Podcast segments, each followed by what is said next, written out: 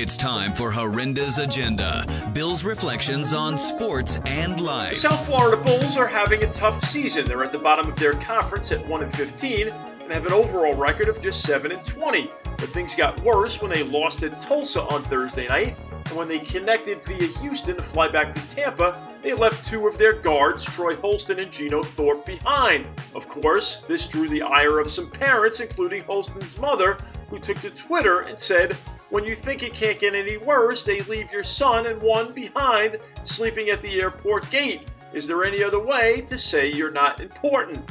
Listen, I know things happen. In high school, we left a couple of kids behind on one occasion, and of course, in college, sometimes meal money was given out reluctantly after a loss. Interim coach Murray Bartow issued an apology, and let's just be thankful that this kind of madness is an aberration as we head into March.